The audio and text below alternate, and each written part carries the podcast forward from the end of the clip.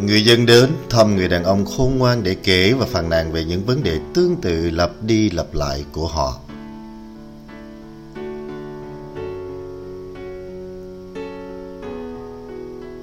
Một ngày nọ anh quyết định kể cho họ nghe một chuyện cười và tất cả bọn họ đều gầm lên cười. Sau vài phút, anh kể lại câu chuyện cười này một lần nữa, lần này chỉ vài người mỉm cười. Sau đó, kể lại câu chuyện lần thứ ba nhưng không ai cười nữa. Người đàn ông khôn ngoan mỉm cười và nói, Bạn không thể cười cùng một trò đùa, được lặp đi lặp lại Vậy tại sao bạn luôn khóc về cùng một vấn đề?